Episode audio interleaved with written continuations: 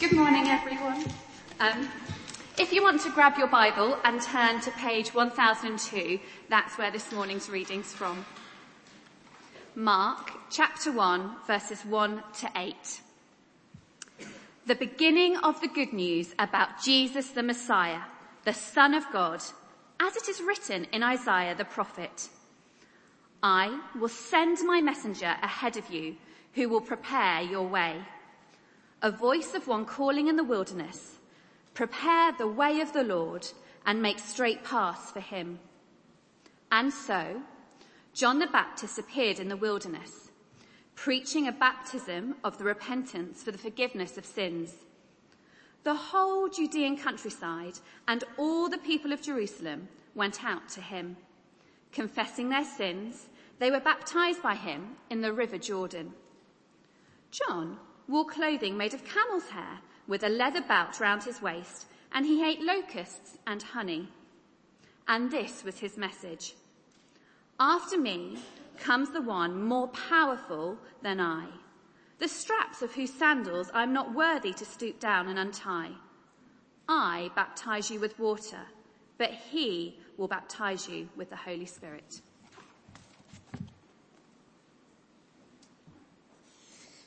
Thank you very much. Um, uh, as Judith said, if you've got one of these sheets and you want to write notes, then there is a little section uh, in the middle for you to do so. If you've not got a pen, uh, there are about three pens in each row, sort of scattered around. So there might be one in front of you or behind you. Uh, if you want to uh, find those, uh, then please do grab one as well. Now I wonder, um, what's the, the best piece of news that you've been given? The buffet's open. That was a good one for me. Um, England drew the Ashes. It's another sort of, I don't know, temporary one, isn't it? No, okay, a, a bit more uh, seriously. Will you marry me? Uh, it's a girl. You're all clear. Uh, it's news, isn't it, which um, has profound shaping for our lives. It's news that has power. Now those have power, don't they? Not because the words are special. It's not as if that they have some magic sort of Harry Potter spell. You, you say the right words in the right way and, and out comes the outcome. No, no, they're powerful and special because of the content. Because of what they mean. Uh, and the good news of Jesus is exactly the same. It, it's special and powerful, not because it's a magic spell. You, you say the right words in the right order, and something will happen. No, it's the content. The content. That means that it is uh, the best news that there ever was. Uh, and over the course of uh, this term, these uh, weeks building up to Easter, uh, we're going to unashamedly be looking at the, this message in Mark's Gospel. Uh, we're doing that in the morning and in the evening we're continuing looking at Luke's Gospel. Uh, we want to just very clearly have our gaze set onto the key events of the life of Jesus. Uh, next week we're going to jump forward to chapter 7. Uh, and then we're going to walk with Mark all the way to the triumphal entry in chapter 11, which we will land on on Palm Sunday. Uh, and then go to 15 and 16 the following weekend for Easter. Uh, so this morning really it is a bit of an introduction uh, to this series. Uh, and to do that we're going to use Mark's introduction uh, in chapter 1. And this morning we're really only going to be looking at that first verse, verse 1. Um, in the beginning of the good news about Jesus the Messiah, the Son of God. And it's my prayer that as we spend a few minutes looking at this verse, that we'll begin again to delight in Jesus. Delight in the message of Jesus so that we may overflow with hope. So with that in mind, let's pray uh, as we begin.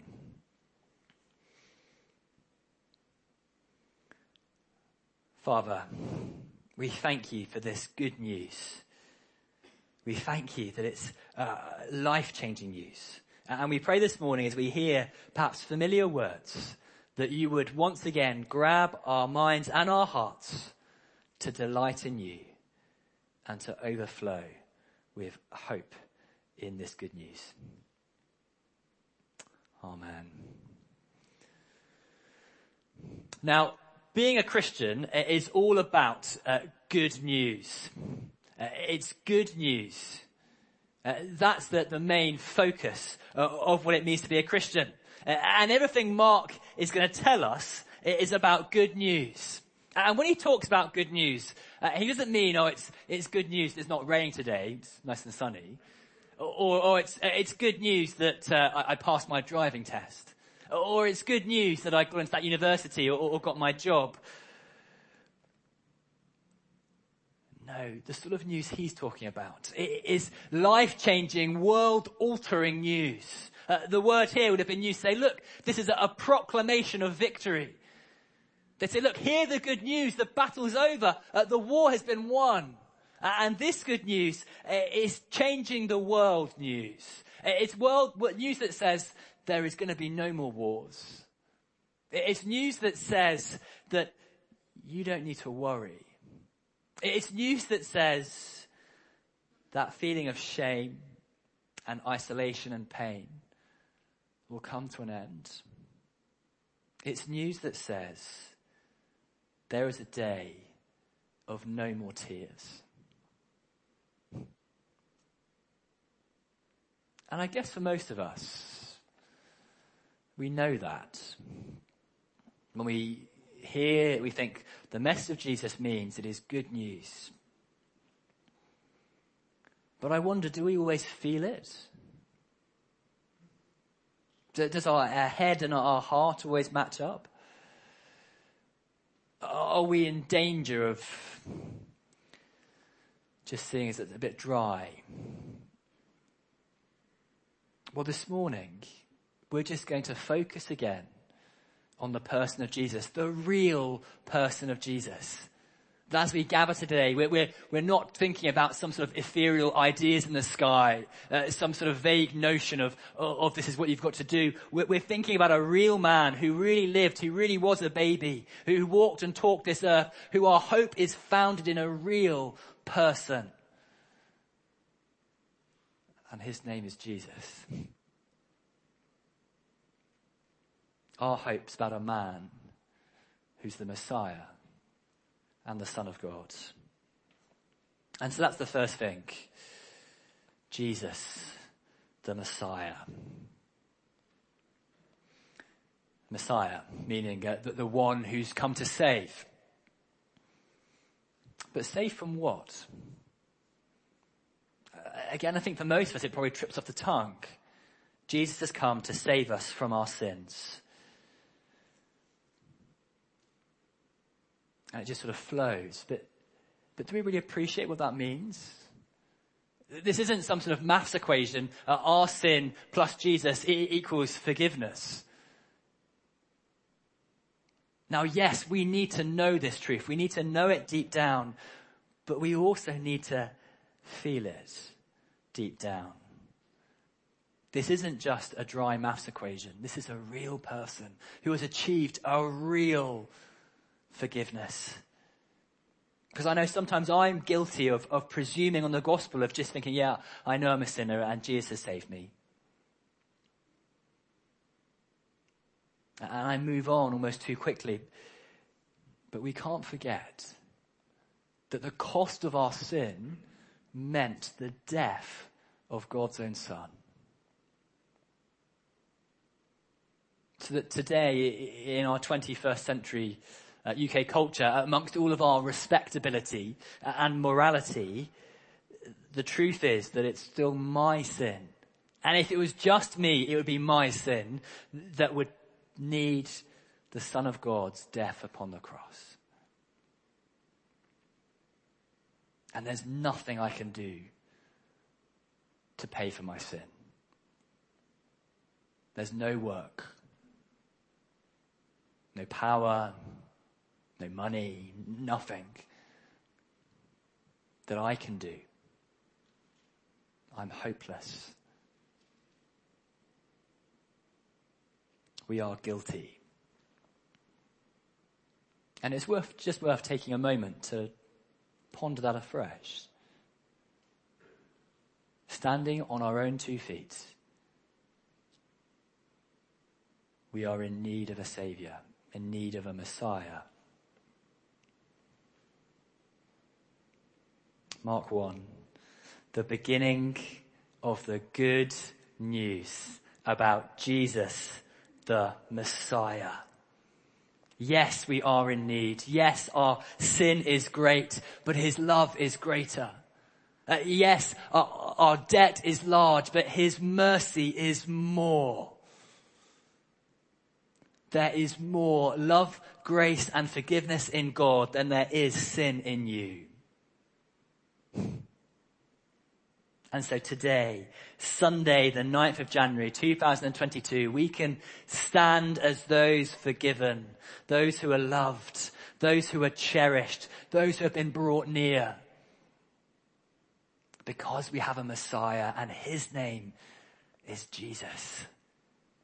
And that is true today, tomorrow, next week, and for eternity.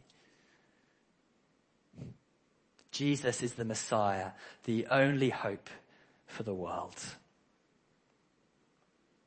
But also, Jesus, the Son of God.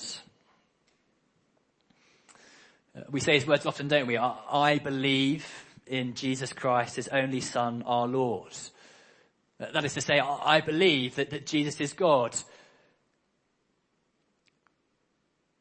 But again, those words are very, very deep, aren't they? We're saying that the man, the man who lived 2,000 years ago, it is not just a, a human.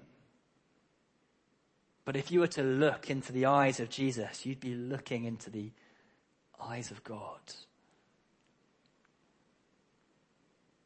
It's a statement that changes all of life, and it's a statement of great importance because in those moments in the cold light of day, when perhaps we think, is, is it enough to trust Jesus? All of this stuff that, that's going on in my life, and, and I'm there to, to say that if I trust in Jesus, if I put my hope in Him, He will get through it. He'll get me through it. Is that enough? Can, can I trust the promises? Mark 1 verse 1, the beginning of the good news about Jesus the Messiah, the Son of God. Because Jesus is the one who, who crafted the universe with his hands, who flung stars into space, who, who became a babe in the manger, who lived, who died, who rose again and is ascended on high. He is uniquely qualified to carry out and fulfill his promises. He is not just a man. He's not a man sort of knocking on God's door saying, please do something for these people. No, he is God himself who has entered our world, come into our world and says, I will bring you home. You can have absolute confidence, absolute guarantee that all the promises Jesus makes, he will complete because he is the Son of God. And so we stand as those who say Christianity is not about a, a, set of rules to be followed. It's not about pulling yourself up by your own bootstraps. It's not a, a better way of life. No, uh, Christianity is a declaration of God's good news in the person of Jesus. It is the best news the world needs to hear. Now, sometimes um, I sort of sometimes might think that the, the gospel is a bit like chocolate. So um, if you've got a big old box of chocolates, if I can find the entrance, there you go. You're kind of quite keen to share it. Do you want one? Tim? There you go. That's fine. Going on. Charlotte, go. I'm going to be quite quick. Any going on? You just be sat at the front, you see. But um, anyone there going on? Take stuff going? No? Looking here, there you go. Do you want to show it? But then you, you, start to think, actually, I, am running out a little bit, so I'm um, sorry. I'm just going to um, gonna hold on to it a bit and come over here. Um, because w- when we're feeling kind and generous, it's quite nice to give out chocolates, but then sometimes I'm actually, I, I don't have much and I kind of want to keep it to myself and you know, it doesn't actually matter that too much anyway. I mean, you're not going to starve, are you? Um, but that's not the gospel. The gospel is not chocolate, a nice addition to our life that doesn't make too much difference. No, the gospel is oxygen. It is literally the air that we breathe, that we need it. It's not a kind of a nice additional extra for our lives. It is a necessity for each and every person. And without it, we'll die. The gospel is needed. Now, at Bishop Hannington, we've always thought to, to have the gospel at the center of all that we do, of longing to, to make Christ known, to, to make disciples of Christ and Brighton and Hove for the world. But over these coming months, we, we, we really want to have a, a special focus, to, to focus even a, a bit more our gaze upon this message and the importance of it. Uh, and so that's why, uh, uh, over the course of these next few months, we are preaching through Mark and Luke. We're unashamedly saying, look, we're going to just put our focus straight on the absolute message of the Gospels. Of hearing that, of knowing that. And then in April, uh, we're going to say, actually, we want every service in April to be a time when anybody who, might not call themselves a Christian or, or, or not be familiar with church can come and to hear of Jesus. It, might be that you want to say to your friends, uh, you know, why not come back to church? It's Easter. Come back here. And we hope that every service in April, morning and evening, will be especially appropriate for guests.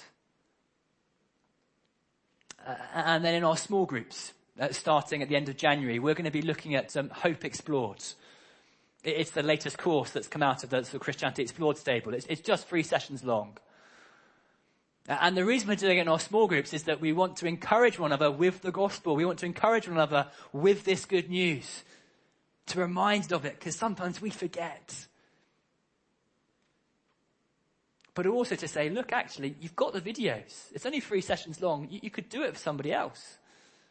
You've done it once. Why not go do it for someone else? Uh, and then in March, the 25th and 26th, uh, we've got Paul Oguyemi, I said that correctly, uh, who's from the church army, who's uh, got a great heart to help us tell others uh, about Jesus.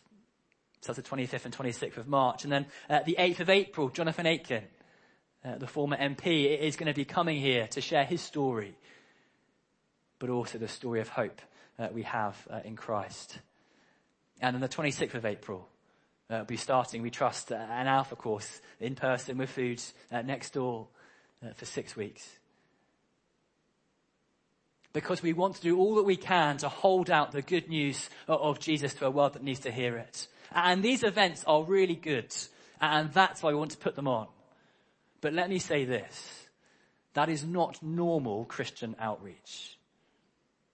It is not normal Christian outreach.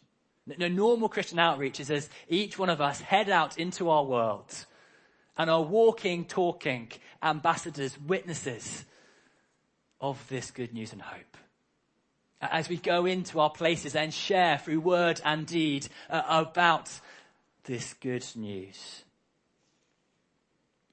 Uh, some folk went to the Sussex Gospel Partnership conference uh, in October last year. And there a man called Green, uh, Mark Green talks about having front lines.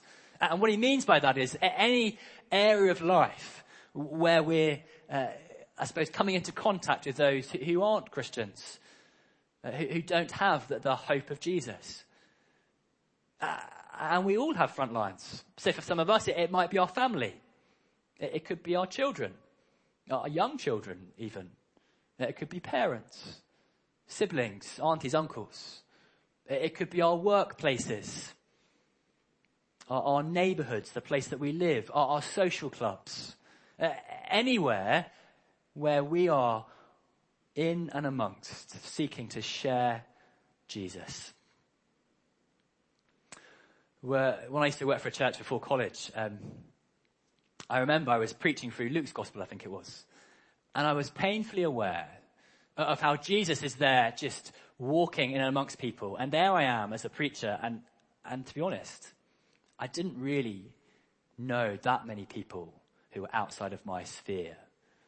Because it's just much easier to sometimes meet Christians. And so then when I went to, to college, I, I, wanted to, to make sure that actually uh, I joined a badminton club so I could have fun, because it's good to have fun, but also to, to be a bit more out and have a front line. And then coming here, I, I wanted to the same, but then because of COVID and uh, because of diary and because of my own laziness, it's not happened as I'd hope it would be.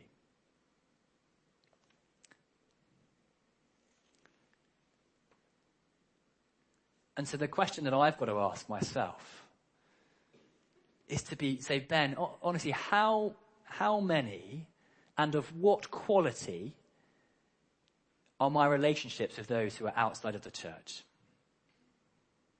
Maybe it's a question you might want to ask yourself as well.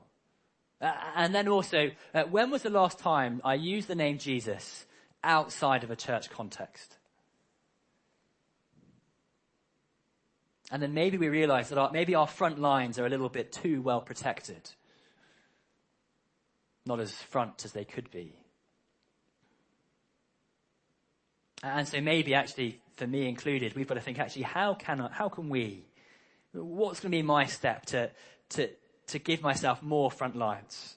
As I said, maybe actually your family. And if you've got small children, maybe that is your biggest front line, is with your children. Or maybe it might be saying, actually, I'm going to go and join a social club, a, a book club, a sports team. Because I want to have fun, but actually I also want to be rubbing shoulders with those who don't have this hope. Now, all of these things that we've said, they will all be completely fruitless unless we pray. This isn't the beginning of the good news about Ben Martin, the Messiah, the Son of God. This is the beginning of the good news about Jesus, the Messiah, the Son of God. He's the one who does the work, not me. Uh, it's His news, not mine. And so that's why I need to pray. And so all of you hopefully had one of these little cards when you were coming in. They, they're branded the same way as our verse of the year cards, but it's one key difference. Uh, on this side, it doesn't have the subpoints. It's got three blank lines. And the reason for that is that I'd, I'd love us to, to write some names of people who we're going to pray for this year. So I said, actually, there are pens in the chairs uh, around you. So why not grab the car and let's do it now. Um, just, if you've got a pen, don't, you can do it later, but just take it. Just, just take one minute and think, who are the people that I want to pray for this year? It, it might be people you rub shoulders with, or actually, it could equally be uh, your brother or your sister who, who live a long way away. That's fine. But we need to pray. So let's just spend just one minute now just thinking who are we going to pray for this year? And if you've got a card, you've got a pen, why not write it down? Just as you think or pray, let me, uh, right, let me just pray now uh, for those individuals that you're thinking of. Father, those that are upon our hearts, whether we've written them down or not, Lord, help us to, to persevere in prayer. Help us not to uh, forget that we are wholly dependent upon you. And Lord, we pray that this, that you may do amazing things, whether that is in these next few months or whether it is the next few years. Help us to pray. And as we do, may you do the amazing work of declaring your good news and helping people to see that Jesus is the Messiah, the Son of God. Amen.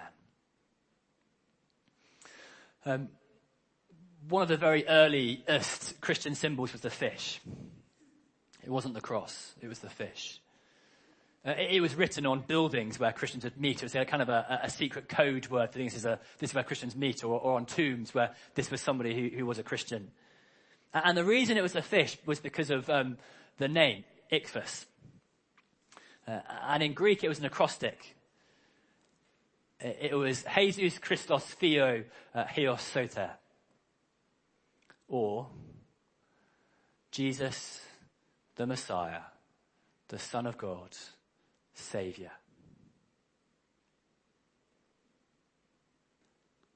The very heart of the gospel, the very heart of Mark 1 1, that, that Jesus is the man who's come to be the Messiah, who is God's own Son, who is the Savior of the world. That's the message that we need to cling to. It's the reason that we have hope. It's the good news that today, tomorrow, we will be held and brought home because Jesus is the Messiah, the Son of God, Savior. And it's the message, it's the oxygen the world needs to hear. Now, I don't have a fish on my car, which is probably a good thing. But I do need to think, how can I stand out in this world? How can I, metaphorically, if you will, wear a fish so that people know that Jesus is the Messiah, the Son of God, the Savior? What will it mean for me to pray and to act and to hold out this hope as we look ahead to Easter, but actually as we look ahead to the return of the Lord Jesus? Let us pray uh, as we close. Father, we thank you for this good news. We thank you that we can have absolute confidence that because Jesus is the Messiah, the Son of God, all of your promises will be true. We will be held, will be kept. We are forgiven. And in light of that, Lord, in light of our standing before you, well up in us that delight, that hope, so we can hold it out to the world. Give us your eyes, your concern for the world. So we will do all that we can in word and deed to make Christ known. In Jesus' name we pray. Amen.